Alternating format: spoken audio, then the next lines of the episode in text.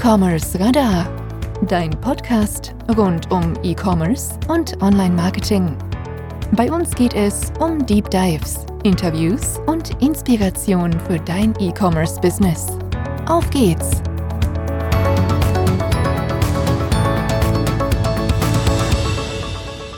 Ich darf euch zu einer weiteren Podcast-Episode willkommen heißen. Ihr habt es gehört, der E-Commerce Radar, früher E-Commerce Vision Podcast, geht quasi in eine neue Ära. Heute gibt es die erste offizielle Folge unter dem ja, E-Commerce Radar Label, wenn man so will.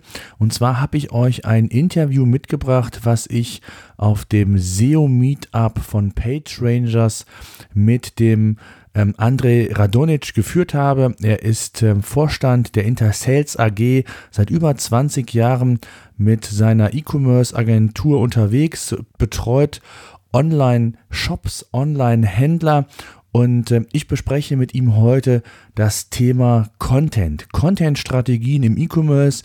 Wir wissen alle, dass man zumindest von der klassischen Shop-Struktur zunächst ein wenig eingeschränkt ist, was klassische Content-Formate angeht. Hier gilt es, verschiedene Ansätze durchzudeklinieren, äh, sich Gedanken zu machen, wie man sich vom Wettbewerb differenzieren kann.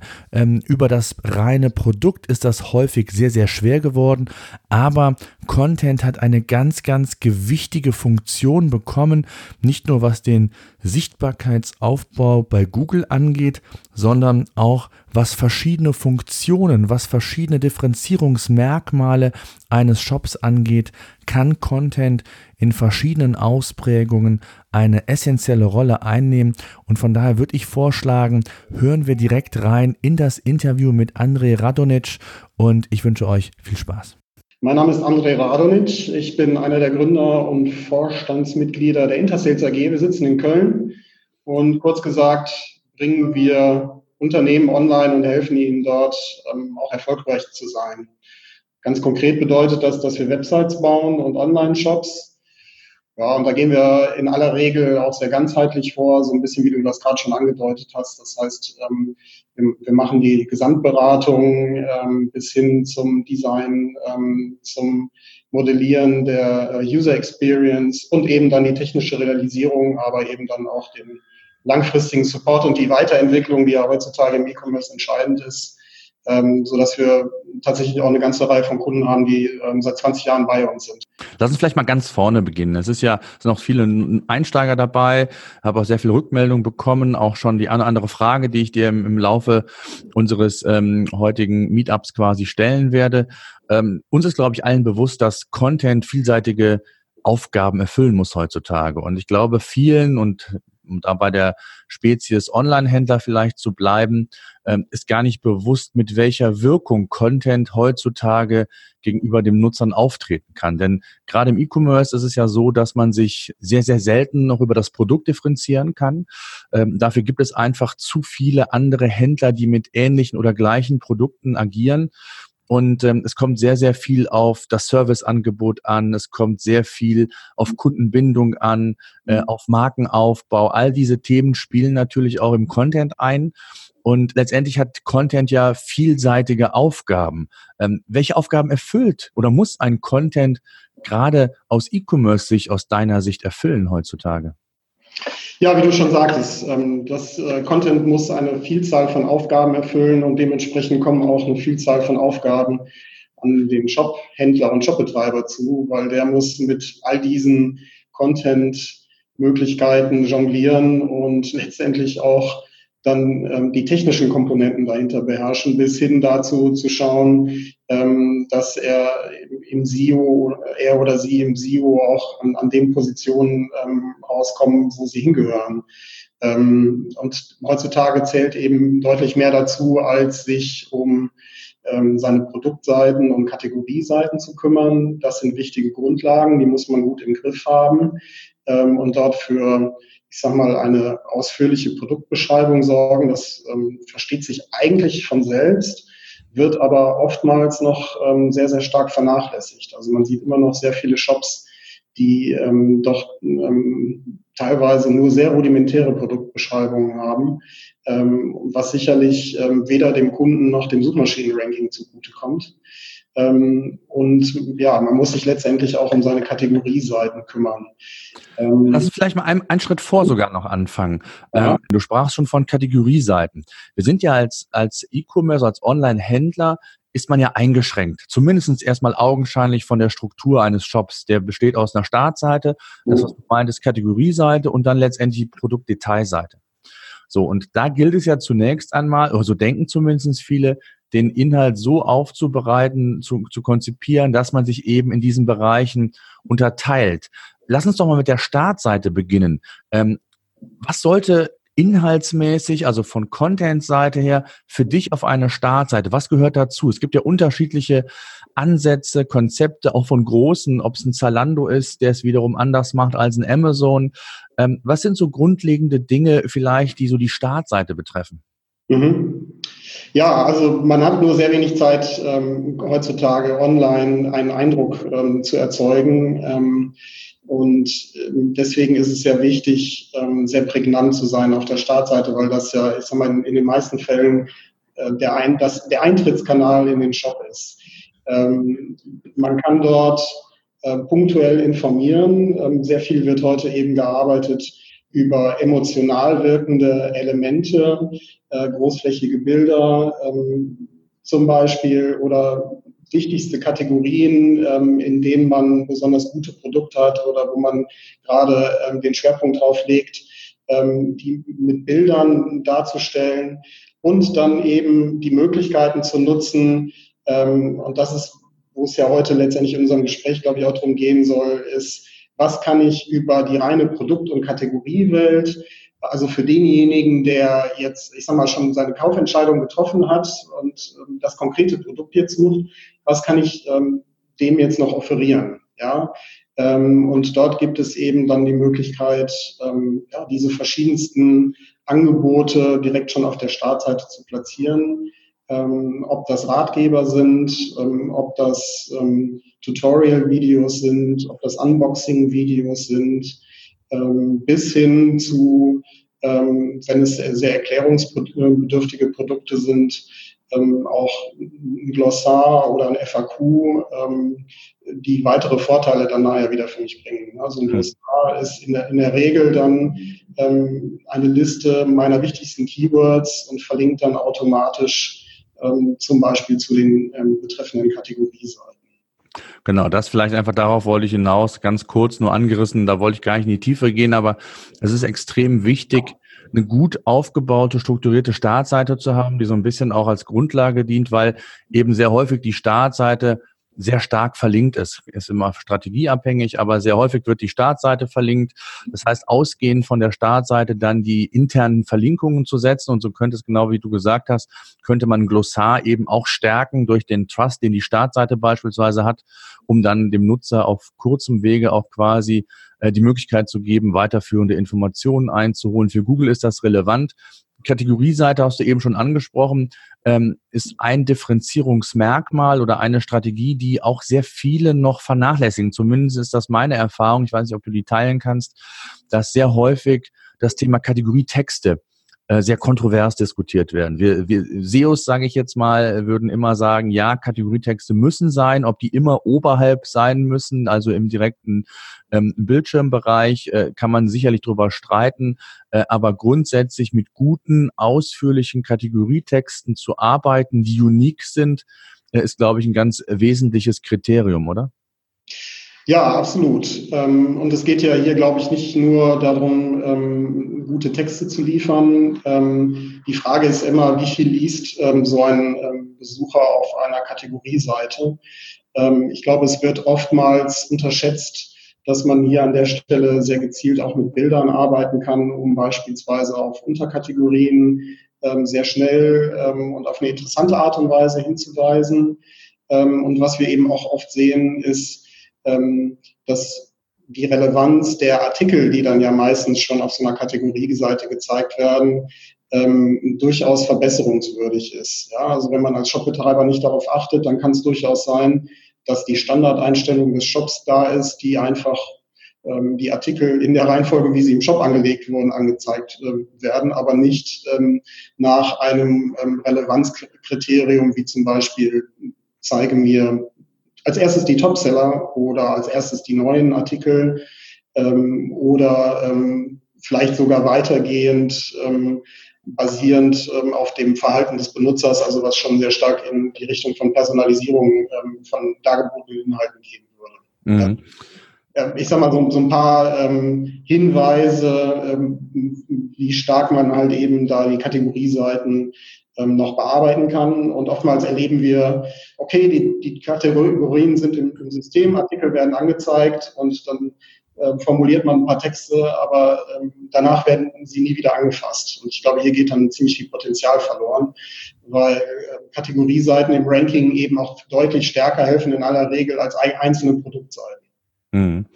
Äh, absolut. Und äh, glaube ich auch ein, ganz wichtiger Punkt und, und vielleicht auch nochmal der Hinweis, aus, aus SEO-Gesichtspunkten ist es ja auch so, dass Bilder zwar in der Bildersuche extrem an Sichtbarkeit verloren haben, aber dafür in der Universal Search, also in den SERPs allgemein, ja enorm an Wichtigkeit hinzugewonnen haben. Und da ist es extrem wichtig, dass man auch hier unique Bilder nimmt. Das wird auch sehr häufig noch nicht gemacht. Viele Herstellerfotos werden verwendet, ähm, dass man hier wirklich auch gerade bei den Topsellern äh, sollte man äh, hier unique eigene Fotos nehmen, vielleicht sich auch noch mal ein bisschen hervorheben. Ähm, da gibt's ja Kniffe und Tricks, äh, die man da schon seit Jahren macht. Äh, es gibt natürlich auch Restriktionen von Google, von Googles Seite her, aber dass man hier alles erdenklich Mögliche macht, die Bilder richtig optimiert, dass die Ladegeschwindigkeit gut ist. Das sind alles so Dinge, da soll es heute gar nicht drum gehen, ist nicht unser Thema, aber nur als Hinweis nochmal, dass das extrem wichtig ist. Die Produktdetailseite, klar, ist extrem wichtig, hier schon sehr viel Inhalt zu liefern oder sehr viel, den notwendigen Inhalt eigentlich nur zu liefern. Und da kommen wir eigentlich so zu der, zu der allgemeinen Frage, worauf ich hinaus will.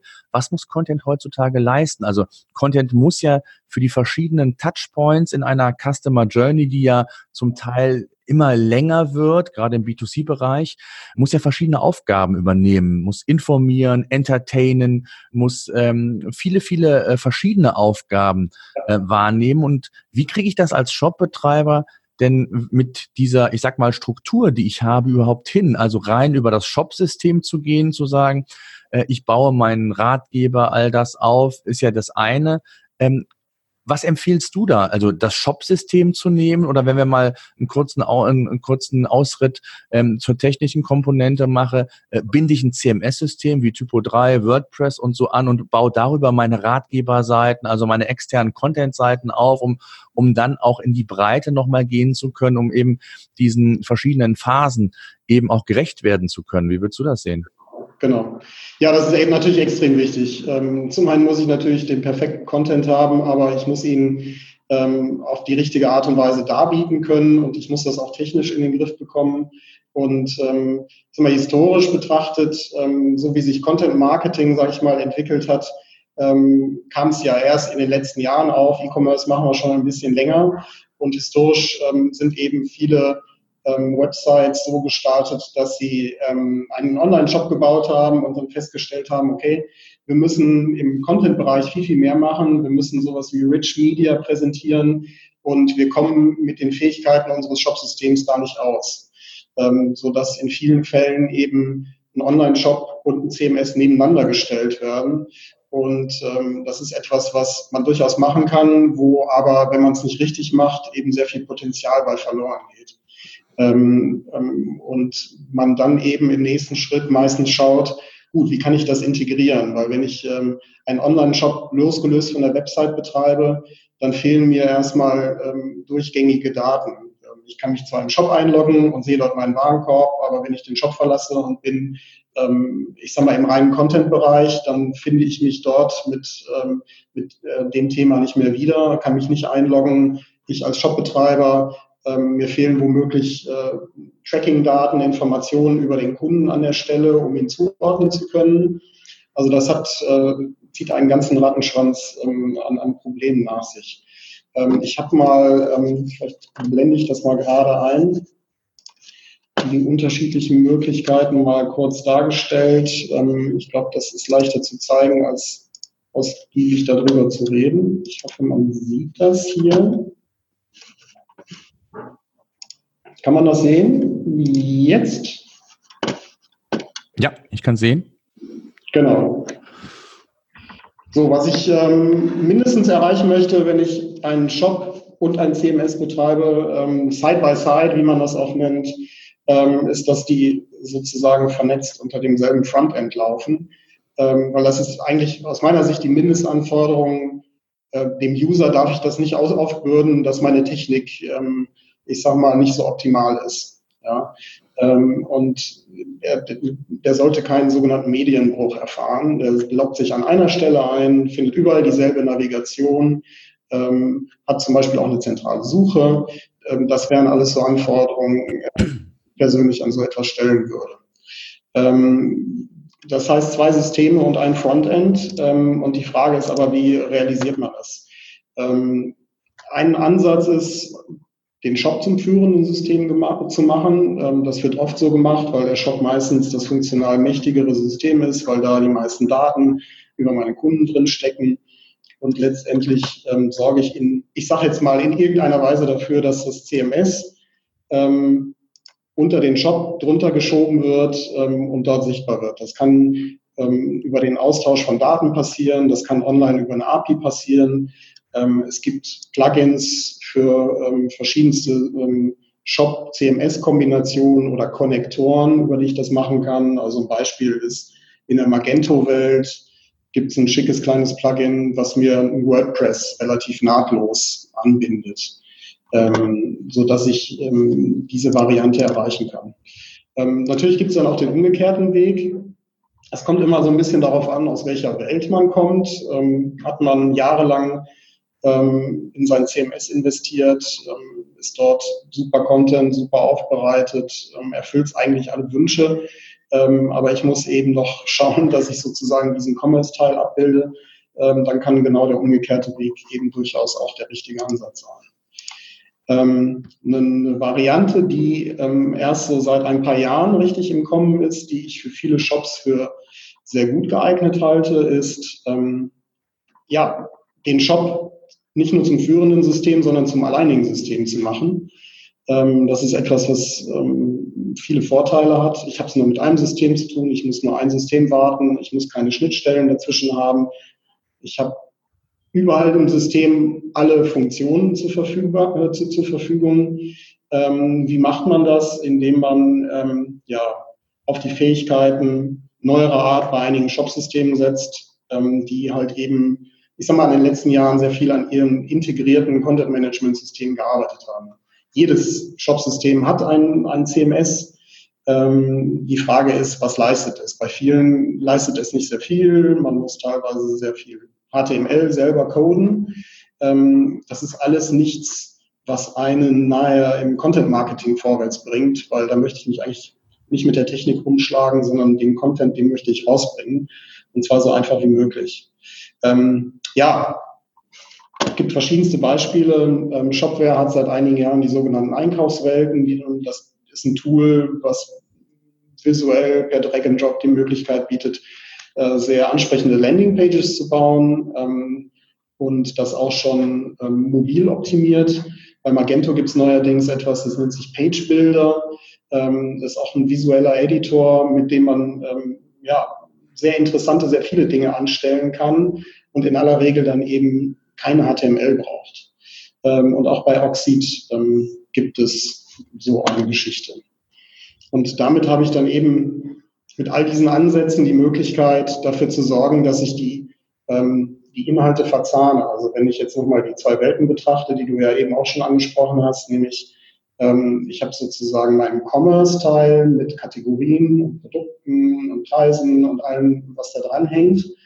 Ähm, und ich baue meine, meine Content-Welt zu verschiedensten Zwecken mit verschiedensten Zielen, dass ich die sinnvoll ähm, miteinander in, in Relation bringe. Ja? Dass ich einen Blogartikel schreiben kann, ähm, indem ich auf einfachste Art und Weise äh, die betreffenden Produkte verlinke. Ja? Man findet ähm, inzwischen ähm, im Internet sehr schöne Beispiele dafür, ein Shop für Geschenkverpackungen mit einem sehr ausführlichen Blog, wo eben ähm, sehr viele Ratgeberartikel drin sind. wo nicht nur Videos drin sind und sogar zum Downloaden bestimmte Vorlagen und Muster, sondern wo dann halt eben, sagen wir nahtlos die verwendeten Produkte an der Stelle direkt mit angeboten werden.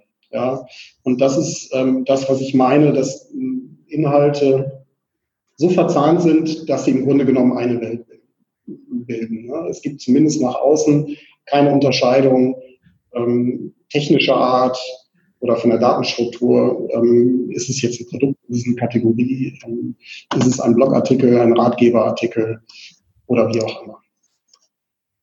Und vielleicht, wo wir an der Stelle sind, dann höre ich aber auf mit dem Technischen. Ähm, für diejenigen, die ähm, sich da weitergehend interessieren und die sagen, naja, haben wir alles schon hinter uns, wir haben das eigentlich alles gut im Griff.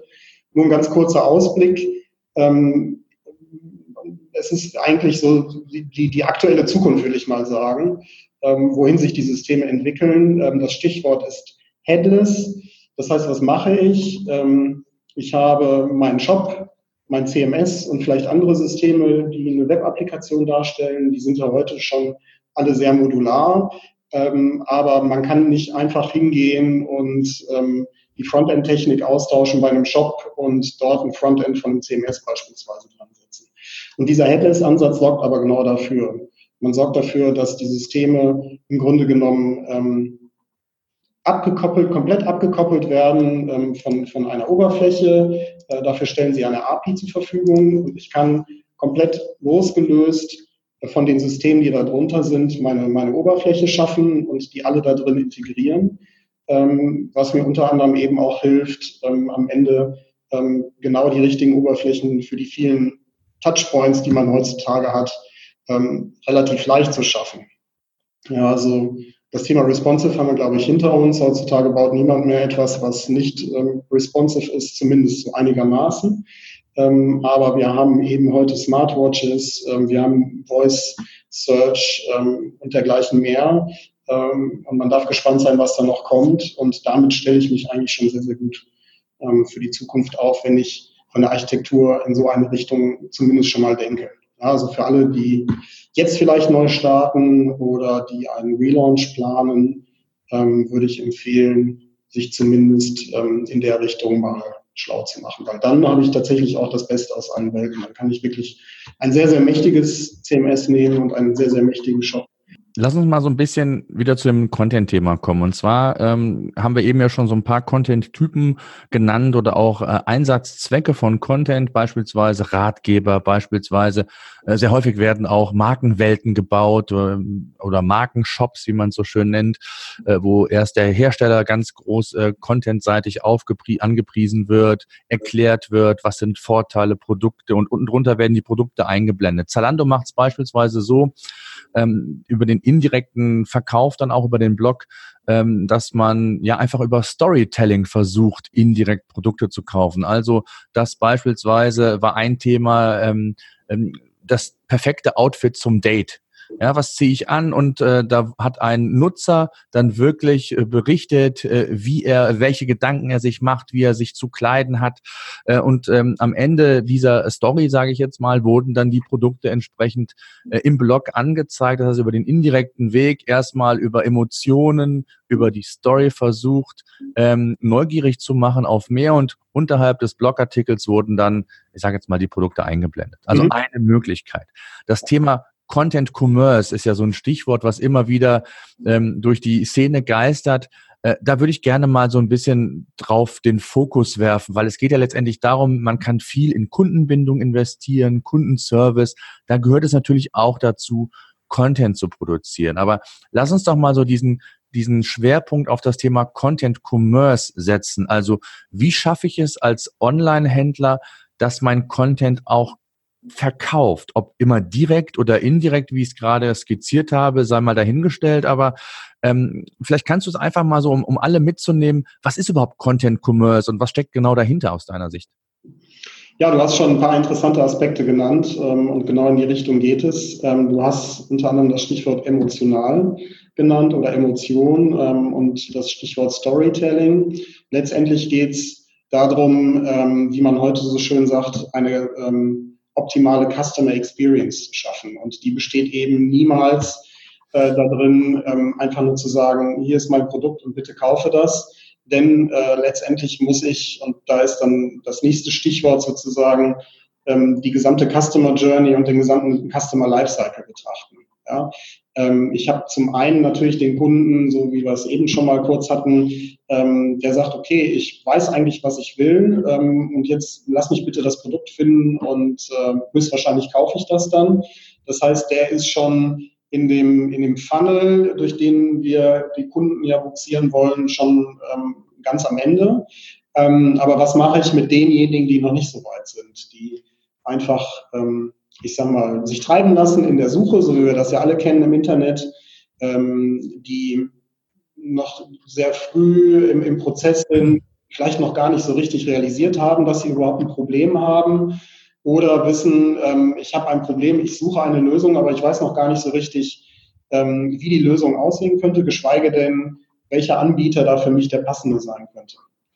Ähm, und letztendlich, ähm, ja, ist, glaube ich, die wesentliche Voraussetzung dabei erstmal, ähm, ja, diesen, diesen mehrschrittigen Funnel-Prozess äh, sich wirklich klar vor Augen zu führen und das ähm, mit seinen Kunden abzugleichen. Das heißt, letztendlich beginnt es da, da an der Stelle, dass ich versuche zu verstehen, wie ticken meine Kunden und welche Schritte durchlaufen sie typischerweise als diejenigen, die ähm, meine Lösung suchen. Ja? Möchten die sich vielleicht am Anfang ähm, im Wesentlichen unterhalten lassen? Ähm, suchen die was fürs Herz? Ähm, stolpern die über meine Seite, weil ich da ein interessantes Rezept ähm, angeboten habe, das ich nachkochen kann und kommen die dann später wieder, weil sie sich daran erinnern und sagen, okay, ähm, den Kochtopf, ähm, den kaufe ich jetzt dort.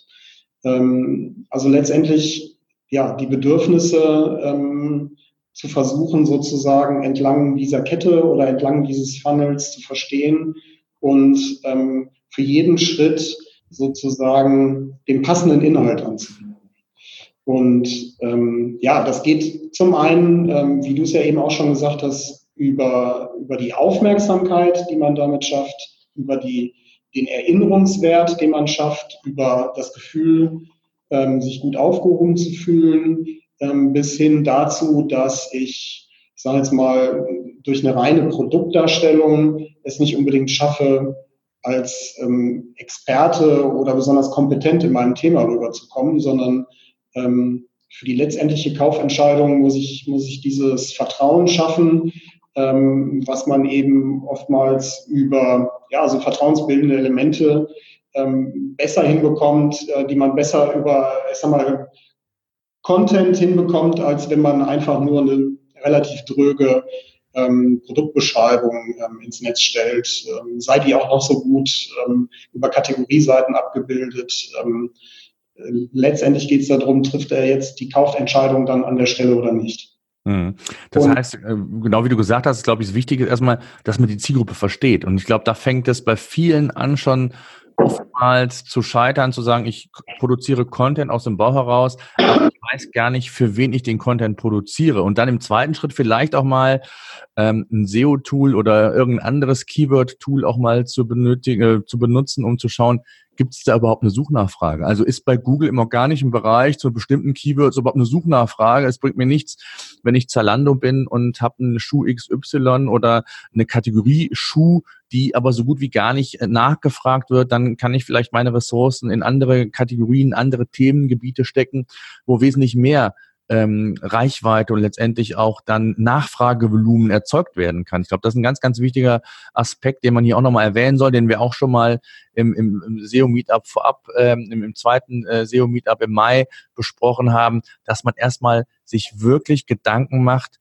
nicht nur wie sollte der Content aussehen, sondern für wen schreibe ich das und ist überhaupt Potenzial da? Ich glaube, das ist ein ganz wichtiger Aspekt nochmal. Ne? Ja, absolut. Also da, dem kann ich nichts hinzufügen. Ähm, und wenn man sich darüber klar geworden ist, ähm, sollte man meiner äh, Ansicht nach unbedingt hingehen und ähm, sich virtuell seine Kunden als Persona auch abbilden. ich will da jetzt nicht in die Einzelheiten da gehen, äh, äh, hineingehen, aber letztendlich geht es darum, seine, so, so, seine prototypischen, typischen Kunden abzubilden, denen einen Namen, ein Foto zu geben, weil eben die Erfahrung zeigt, dass man dann ähm, wesentlich besser in der Lage ist, ähm, sich ähm, letztendlich in seine Kunden hineinzudenken und sehr gezielt für sie diesen Content zu erschaffen. Egal, ob das jetzt ein Text ist, ein Video ähm, oder ein Bild auszuwählen oder, wie wir es eben hatten, ähm, ja, wie gestalte ich denn jetzt diese Startseite? Welche Elemente bringe ich denn tatsächlich darauf unter? Ja, ich möchte tunlichst vermeiden, das so, sagen wir mal, nach eigenem Gutdünken ähm, zu machen, sondern ja, möglichst nah entlang dessen, ähm, welche Customer Experience erwartet der Kunde? Was kann ihm helfen in, in, in der Phase in, seines, ich sag mal, Suchens, ähm, sich zu orientieren und aus dem Suchenden letztendlich dann einen Kunden zu machen? Mhm. Absolut. Das heißt, äh, wenn man Content Commerce mal so zusammenfasst, ähm, korrigiere mich, ist es eigentlich die Kunst, Content in den verschiedenen Phasen, in den verschiedenen Kanälen, wo sich meine Zielgruppe befindet, zu publizieren und das in der Form, wie es halt jeder Kanal notwendig oder für jeden Kanal relevant ist. Das heißt, wenn ich zum Beispiel, und, und da ist es nicht so, dass ich immer wieder das Rad neu erfinden muss, sondern wenn ich beispielsweise ein Video produziere, dann kann ich es auf der einen Seite für meinen YouTube-Kanal verwenden.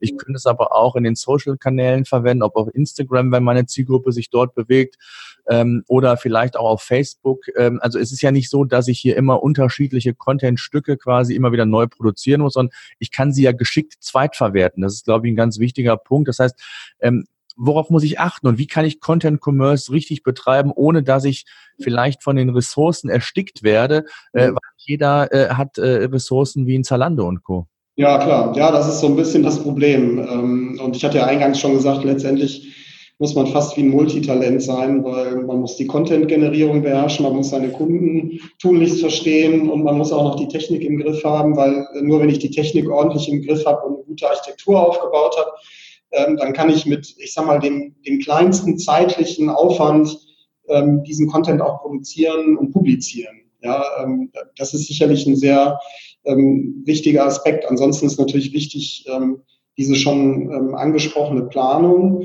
Und was ich persönlich immer empfehlen würde, ähm, nicht zu versuchen, von Anfang an auf zu vielen Hochzeiten zu, zu tanzen, sprich ähm, jetzt anzufangen, ähm, und ganz viele unterschiedliche Kanäle zu bedienen und unterschiedliche Content-Typen äh, zu realisieren, weil ich glaube, ähm, dann verzettelt man sich. Ähm, ich denke, auf Basis einer guten Planung ist es sinnvoll, ähm, sich sehr genau zu überlegen, welche Art von Content ähm, könnte für meine Zielgruppe den, den größten Hebel bringen, ähm, den, den meisten Nutzen und sich direkt oder indirekt dann auf meinen ähm, Umsatz auswirken.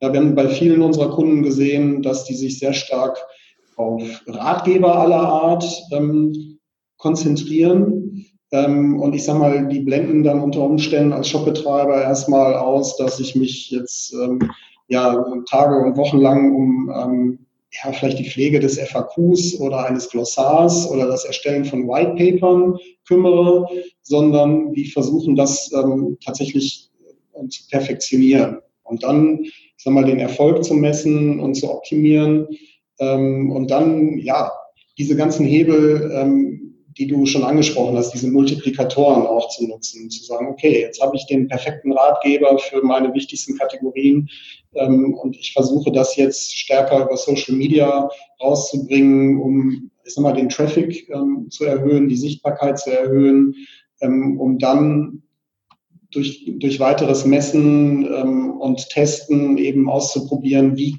wie kann ich das, was ich da jetzt gerade tue, noch weiter verbessern. Und ich persönlich bin ein sehr großer Freund von Ratgebern. Ich sehe bei vielen unserer Shopbetreiber, dass das ähm, sehr, sehr gut funktionieren kann, wenn man es denn, ja, wie immer, ne, richtig angeht und konsequent natürlich auch betreibt. Ich glaube, ganz wichtig ist in dem Zusammenhang, wenn man da auch nochmal die Brücke zum, die Wichtigkeit auch nochmal zum, zum SEO schlägt. Also nicht nur für die Zielgruppe ist es wichtig zu wissen, wie spreche ich die, die, meine Zielgruppe an, wie segmentiere ich die, wie ist das Suchvolumen, sondern ganz wichtig ist ja zu wissen, Google versucht ja den das, die bestmöglichen Ergebnisse auf den Suchintent quasi zu liefern. Das heißt also, wenn der Nutzer verschiedene ähm, einen verschiedenen Suchintent hat, versucht Google auch zu differenzieren. Was ist das bestmögliche Ergebnis? Das heißt also, diese Differenzierung, von denen wir anfangs sprachen, ähm, sich zu differenzieren, nicht über die Produkte, sondern eben über Inhalte, ist mhm. extrem wichtig geworden, weil ich oder weil man viel kleinteiliger heutzutage sucht. Das heißt also, ein Nutzer, der im Longtail-Bereich vielleicht äh, gelbe Sneaker ähm, Größe 42 sucht äh, und man hat hier zu gelben Sneakern vielleicht eine ganz tolle Geschichte mal erzählt, ähm, dann wird man mit relativ großer Wahrscheinlichkeit vielleicht da weiter vorne ranken als einer, der nur äh, blaue Sneaker hat und da nichts drüber äh, geschrieben hat bislang oder wie auch immer. Ist ein, ein ganz simples, vielleicht auch blödes Beispiel, aber ich hoffe, es, es, es kommt rüber, was ich damit sagen will. Also es ist wichtig, dass man möglichst kleinteilig versucht, sich zu differenzieren. Ob das über ein Thema ist, über ein Produkt, über eine Kategorie, das ist dann wieder eine Strategie, die muss, glaube ich, jeder selber für sich ähm, auch festlegen. Und äh, da gibt's auch nicht das, äh, den, den universellen Plan für, sondern äh, es haben schon viele gezeigt, ähm, dass man auch über gute ähm, ich sag mal, indirekte Verlinkungen auf Kategorieebene äh, gute Sichtbarkeit erzeugen kann. Es muss nicht immer auf Produktebene eine Sichtbarkeit erzeugt werden. Das heißt also, das Thema Content, Commerce, wo wir ja heute oder gerade jetzt auch im, im vermehrt darüber sprechen, äh, geht ja in die Richtung, dass ich eben den richtigen Content zur richtigen Zeit quasi zur Verfügung stelle und dann im richtigen Kanal. Ja, ganz genau. Und die Kanäle sind heutzutage vielfältig. Ähm, und ich, ich stimme dir an allem zu, was du gesagt hast. Ähm, ich habe durch ähm, den zusätzlichen Content, den ich schaffe, eben ganz neue auch Verlinkungsmöglichkeiten, wo ich ähm, auf vielfältige Weise zwischen meinen Kategorien und Produkten und diesem Content hin und wieder zurück verlinken kann. letztendlich gewinne ich dort massiv Sichtbarkeit. Und zu diesen Möglichkeiten, Ideen, was man an Content schaffen kann, gehören Beispielsweise auch Videos. Ja, über Videos wird ja lange geredet. Ähm, es werden viele Videos produziert. Aber gerade im E-Commerce, ähm, bei allem, was ich sag mal kleiner als sowas wie Zalando ist, ähm, sieht man es eben doch noch sehr selten. Aber da, wo man sieht, ist es definitiv so, dass das sehr, sehr gute Resultate bringt. Weil letztendlich darf man nicht vergessen, dass YouTube, ich frage mich jetzt nicht nach welcher Stelle, aber ich könnte mir vorstellen, dass YouTube quasi, wenn man das als Suchmaschine betrachten würde, direkt hinter Google kommt, ja, von seiner Bedeutung. Ähm, und wir haben dort verschiedene Kunden, die da extrem, ähm, extrem erfolgreich sind. Ähm, also so erfolgreich, dass, äh, dass man es wirklich gar nicht glauben mag. Ich würde dazu gerne einmal kurz so ein Beispiel zeigen. Mhm. Ähm, dieser Webshop verkauft etwas relativ Dröges, nämlich Bodenbeläge. Ähm, und der Nachteil an dem Bodenbelag ist, wenn man den einmal gekauft hat, dann kauft man in den nächsten 10, 20 Jahren nicht wieder. Ähm, das ist das, was so ein bisschen schwierig macht. Ähm, aber die Chance hier war eben offensichtlich, dass es online so gut wie keine Beratung gibt. Und man hat hier sehr stark in sehr ausführliche Ratgeber investiert. hier sind rund 80 Artikel in dem Blog, der an den Shop angeschlossen ist. Aber, und ähm, das ist letztendlich der Knaller schlechthin, ähm, womit dieser Shop äh, groß geworden ist, die produzieren wirklich am laufenden Meter Beratungsvideos, wo die äh, letztendlich zeigen, im Wesentlichen, wie verlegt man selber diese Produkte oder was muss man beachten.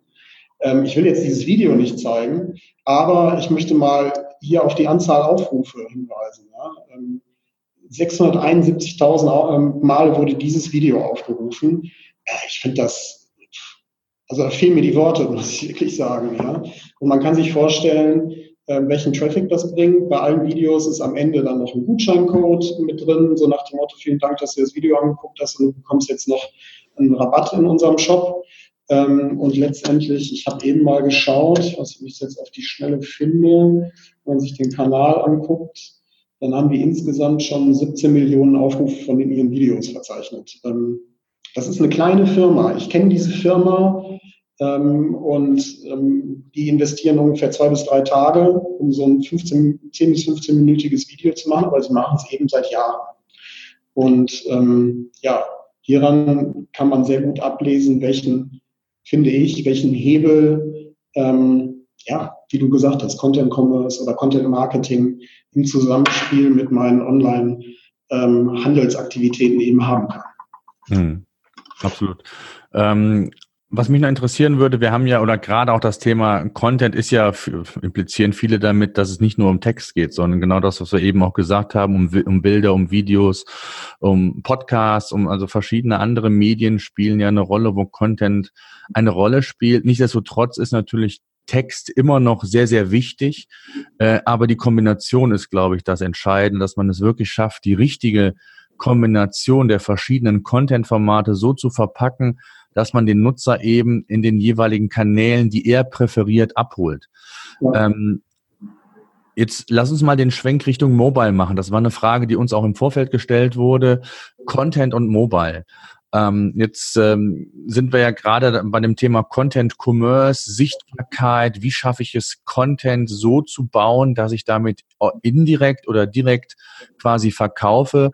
Ähm, gibt es hier Aspekte aus deiner Sicht, die ich, berücksichtigen muss, ob ich das ganze Thema Mobile oder ich sag mal klassisch für den Desktop aufbereite? Wir haben eben gesagt, responsive setzen wir heutzutage voraus, aber gibt es da irgendwie Differenzierungsmerkmale aus deiner Erfahrung, aus deiner Sicht? Also grundsätzlich ähm, würde ich davon ausgehen, dass man ähm, zunächst mal versucht, sämtliche Inhalte für, für, für Mobile wie für Desktop zu planen. Ähm, sicherlich gibt es immer mal wieder bestimmte Content-Typen, die für Mobile nicht so gut geeignet sind. Ich sag mal, man hat eine tolle Produktbeschreibung, alles gut und äh, man bietet, weil man ein technischer Anbieter ist, CAD-Dateien zum Download an. Äh, da kann man sich trefflich die Frage stellen, ob das Mobile Sinn macht, weil ich es dort nicht darstellen und weiterverarbeiten kann. Ähm, ein anderer Aspekt, der sicherlich auch heute immer noch eine Rolle spielt, auch wenn viele mit Flatrate unterwegs sind, dass man sich überlegt, wie viel Traffic mag man ähm, einem Mobile-User zumuten. Ähm, auch das sollte man sich fragen.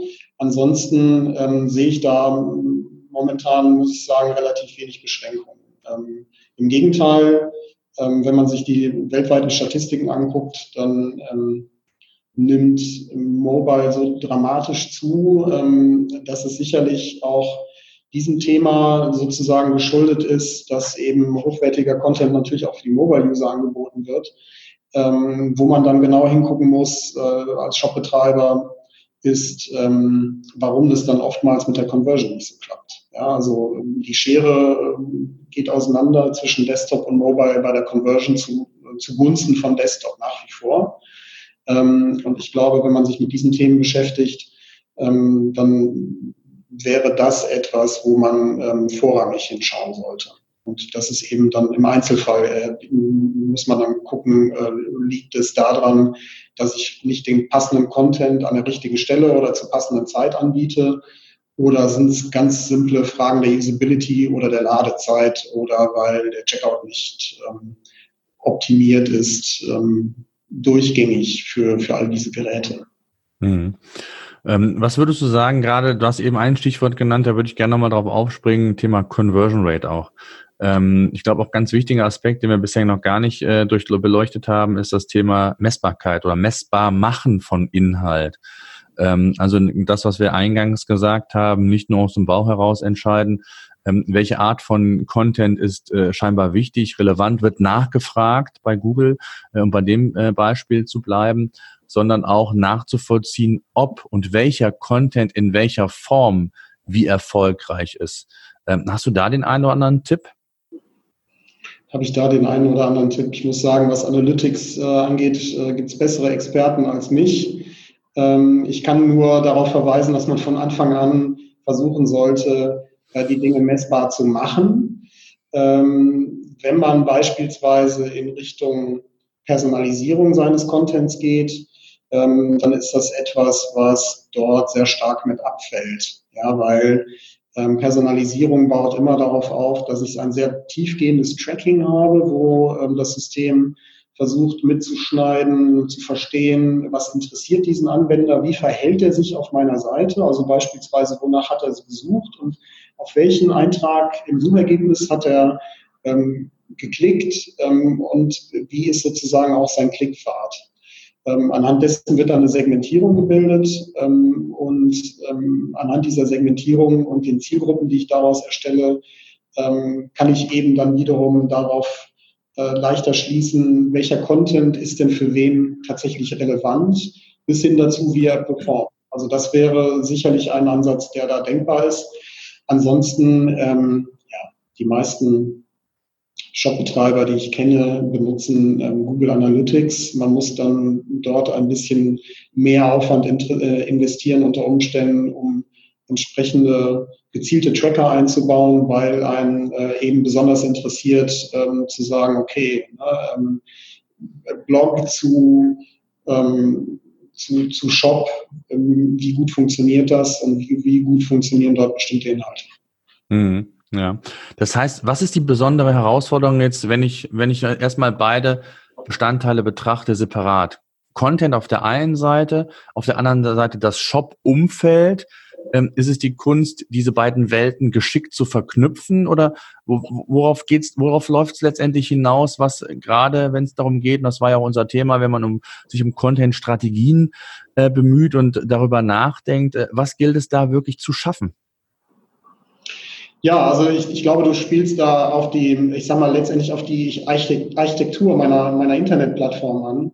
Ähm, und ich sag mal, gerade wenn man jetzt äh, vor einer Neuanschaffung steht oder gerade ein Unternehmen gründet oder gerade relaunchen will, ähm, dann sollte man dort ein sehr großes Augenmerk drauf legen. Ich würde, ähm, wie eben schon kurz gesagt, immer dafür plädieren, möglichst mit einem einheitlichen System zu arbeiten, sofern mir das die Funktionalität liefert, die ich brauche. Vorteil ist eben, ich habe alle Daten unter einem Dach und das gesamte Wissen über den Kunden bis hin zum Tracking und zum Auswerten äh, dessen, was funktioniert und nicht funktioniert, äh, bis hin zum Personalisieren, ähm, wird eben sehr viel einfacher dadurch. Ähm, und nur wenn ich feststelle, okay, ähm, das, was ich am Markt vorfinde, ist so, wie ich es brauche, nicht vorhanden oder die Erweiterung würde mich zu viel kosten, im Vergleich zu, ich integriere, ich, ich, ich flansche zum Beispiel ein super duper CMS an einen Shop an, nur dann würde ich diesen Weg gehen. Ansonsten, wenn man in einer vorhandenen Systemumgebung ist, dann ja, dann muss man sich die anschauen und sagen, okay, ähm, kann ich die mit vertretbarem Aufwand so ausbauen, äh, so optimieren, ähm, dass ich meine Ziele damit erreiche? Ähm, oder muss ich einzelne Komponenten oder sogar die gesamte Architektur austauschen? Hm. Wie sieht es aus, ähm, gerade aus deinem Erfahrungsschatz, äh, auch da werden wir immer mit konfrontiert bei uns. Ähm, wie schnell schaffe ich es, Ergebnisse mit Content zu produzieren? Es sind sehr, sehr, sehr viele, sehr ungeduldig, um es mal vorsichtig zu formulieren. Ähm, was hast du für Erfahrungen da gemacht? Also meine Erfahrung, die ich äh, so gesehen habe, ähm, es dauert. Ähm, es dauert tatsächlich und ähm, das wäre auch realistischerweise, muss man, glaube ich, allen sagen, okay, ich steige jetzt in Content Commerce ein und das zahlt sofort auf meinen Umsatz ein und ich sehe nächste Woche Resultate, ähm, wäre eher untypisch. Ja?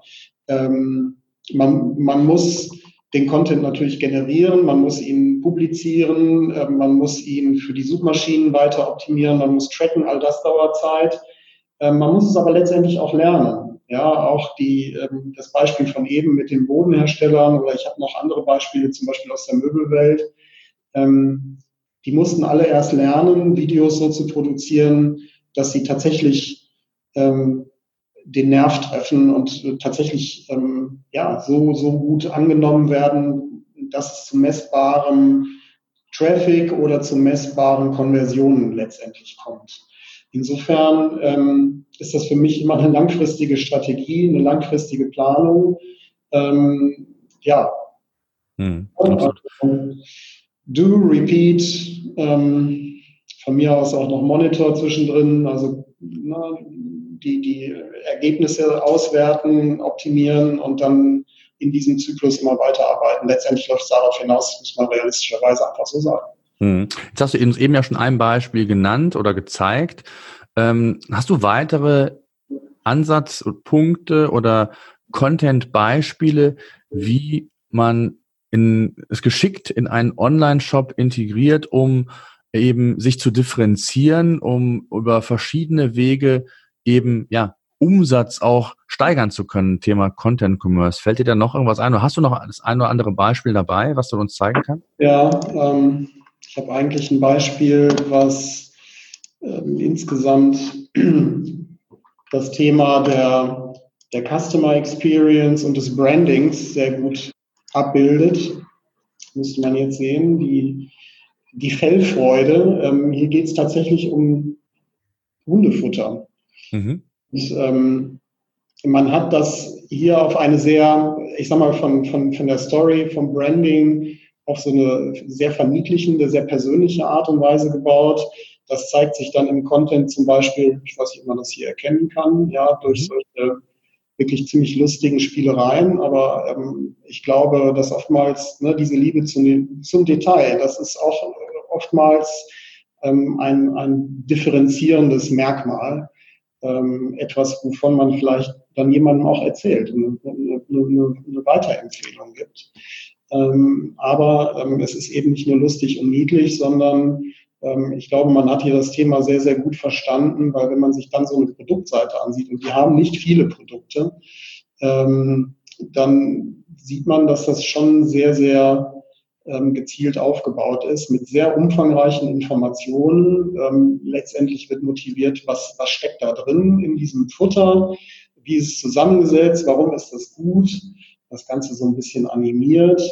Ähm, und man sieht, ähm, letztendlich ist hier eine ganze Menge passiert, bis hin dazu, äh, was sagen Hunde über dieses Thema. Ähm, also auch, ich sage mal, eine gewisse humorvolle Komponente, ähm, die da ähm, ja auch diesen Erinnerungswert da reinbringt und ähm, vielleicht etwas, äh, etwas dann auch äh, tatsächlich zum, zum Kauf animieren vermag. Mhm. Ich glaube, ein schönes Beispiel, um auch zu sehen, wie wichtig die Kombination dieser verschiedenen Content-Formate ist. Also nicht nur auf Bild, Animation, äh, sondern auch auf Text, Inhalt, der wichtig ist. Das Ganze auch aus SEO-Sicht dann nochmal ein bisschen ähm, mit Fettschrift hervorzuheben. Auch das mag Google. Das sind ja alles so Kleinigkeiten, die dann einherzahlen oder drauf einzahlen, äh, ich nenne es immer Relevanzsignale an Google zu übertragen. Ne? Also auch äh, für all jene, kurzer Werbeblock, ähm, Content, die Content Suite bei uns bei Page Rangers zahlt ja genau darauf ein, äh, du kennst sie auch, du hast ja auch schon mal gesehen, dass man verschiedene Aspekte oder verschiedene Signale versucht, in den Text unterzubringen. Da ist die Keyword-Dichte, äh, ich glaube, ähm, ja, veraltet, die ist da nicht mehr ganz so relevant, wie das noch vor fünf oder zehn Jahren der Fall war, sondern es sind viel, viel mehr kleinere Aspekte und, und eben Relevanzkriterien, die heutzutage eine Rolle spielen, ob Google eben versteht, um was es inhaltlich geht. Also auch da nochmal ähm, seid ihr gerne eingeladen, euch das anzuschauen, ähm, im, im, Nachgang auch mal die Content Suite nochmal zu schauen, euch anzuschauen, was man da alles berücksichtigen kann, welche Analysen man umsetzen kann, um eben den perfekten Content zu erzielen. Ich glaube, wir haben da ein ganz tolles Beispiel jetzt auch gerade nochmal gesehen.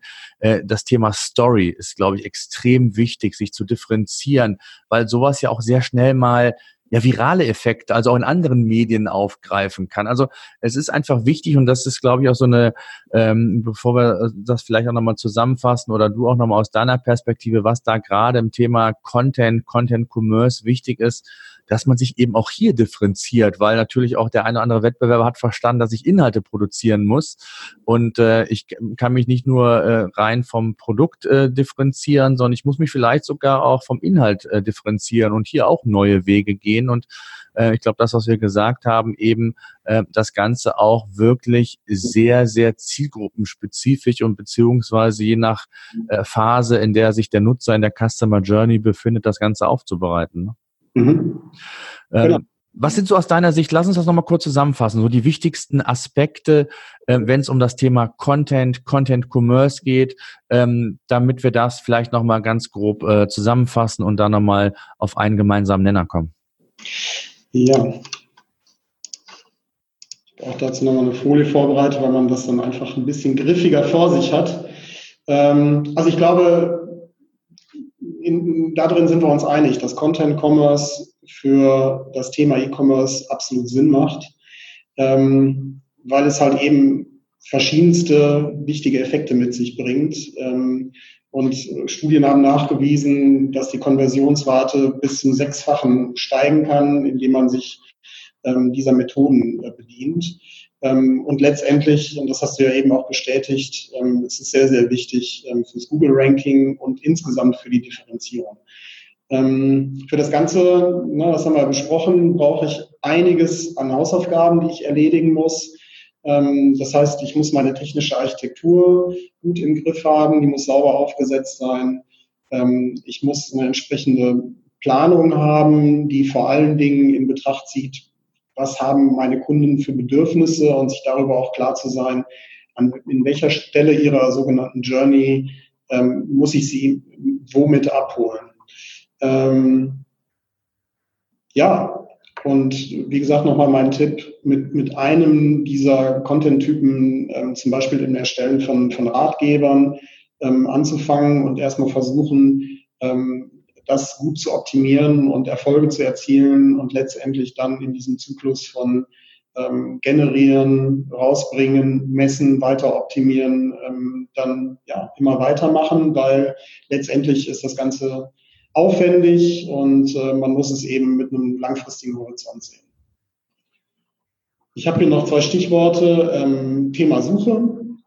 Die sollte man auf jeden Fall immer im Blick haben, weil wenn ich schon tollen Content habe, dann sollte er auch gefunden werden und die Suche spielt eben eine sehr zentrale Rolle ähm, in, in diesem ganzen Kontext. Und das Thema Personalisierung haben wir eben auch schon angesprochen. Für mich ist das dann sozusagen der nächste sinnvolle ähm, Schritt, der sich anschließt, wenn ich super Content habe, wenn ich meine Kunden berate und emotional abhole ähm, und Trust schaffe, ähm, dass ich versuche, da noch ein, äh, noch mehr rauszuholen, in, indem ich an, an dieser Relevanzschraube drehe und versuche, ähm, aus diesem Fundus von Content, den ich habe, noch relevanter äh, zu werden und dem vielleicht gar nicht das anzuzeigen, was ihn vielleicht gerade nicht interessiert, sondern genau sozusagen den Nagel auf den Kopf zu treffen. Jo. Mhm. Ah, ja, vielen Dank. Also genau, ne, also das ist äh, genau das, was ich auch nochmal vielleicht ergänzend dazu sagen kann, ist auch aus unserer Erfahrung. Wir haben sehr viele E-Commerce-Kunden auch, die auch zum Beispiel über unser ähm, Content-Modul oder unsere Content-Module Textinhalte produzieren, das kombinieren über Videos und ähm, das ist einfach genau das, was wir, was du gesagt hast, ist wichtig ist, die verschiedenen Relevanzsignale auch aus, aus, aus Google-Sicht einfach zu transportieren und dazu gehören halt unterschiedliche Content-Formate, also Video, Text, Bild und das, was wir eben auch besprochen haben. Äh, aber es geht sogar so weit, dass man auch, äh, früher hat man, erinnert sich vielleicht auch noch dran oder auch viele von euch, ähm, hat man diese Beschreibungen immer ausgeweist oder in weißer Schrift unterhalb der, der Webseite ganz früher angefangen, um Google entsprechende Hinweise zu geben. Das ist natürlich längst äh, Geschichte, äh, aber so gibt es auch weitere Relevanzsignale, die man eben versteckt im HTML quasi verstecken kann. Da ist zum einen das Thema Scammer.org, also Markups, strukturierte Daten, dann mhm. auch das Thema, ähm, ob es sinnvoll sein kann, äh, bestimmte Keywords ähm, innerhalb der Seite, in, den, in dem Titel, in der Meta-Description oder vielleicht in Aufzählungen, wenn ich Aufzählungszeichen verwende, in Überschriften, also in den H-Überschriften zu setzen. Auch das sind alles Analysen, die man machen kann, äh, beziehungsweise wo man vielleicht hier und da versteckte Signale mitgeben kann. Also ihr merkt schon, man kann das sehr, sehr weit deklinieren. Ich glaube, wichtig ist, äh, und das vielleicht als Abschluss, ähm, dass man erstmal anfängt, dass man sich dessen bewusst ist, dass man als Shopbetreiber was tun muss. Es reicht nicht mehr heutzutage äh, nur Online-Händler zu sein. Viele sagen ja, äh, die meisten sind äh, heutzutage eigentlich keine Händler mehr, sondern äh, alles andere als das. Äh, manche sagen, äh, man ist eigentlich nur noch technischer, äh, technischer Dienstleister oder ein Technikunternehmen, wenn man es selber macht. Aber viel mehr geht es auch darum, die Kompetenz zu kombinieren, zu sagen, wie schaffe ich, schaffe ich es, meine Produkte letztendlich an den Mann oder die Frau zu bringen. Und das sind natürlich die verschiedenen Kanäle, da sind wir wieder im Marketing. Ähm, denn ohne das geht's nicht einfach nur mal eben den berühmten, die berühmte weiße Schrift unterhalb meiner Kategorie und hoffen, dass ich bei Google äh, und, und Co. ganz weit vorne gelistet bin. Die Zeiten sind eben vorbei. Ne? André, ich danke dir sehr für deine Zeit, für deine Einblicke und auch deine Erfahrungen, die du da mit uns geteilt hast. E-Commerce Radar, dein Podcast rund um E-Commerce und Online-Marketing. Bei uns geht es um Deep Dives, Interviews und Inspiration für dein E-Commerce-Business.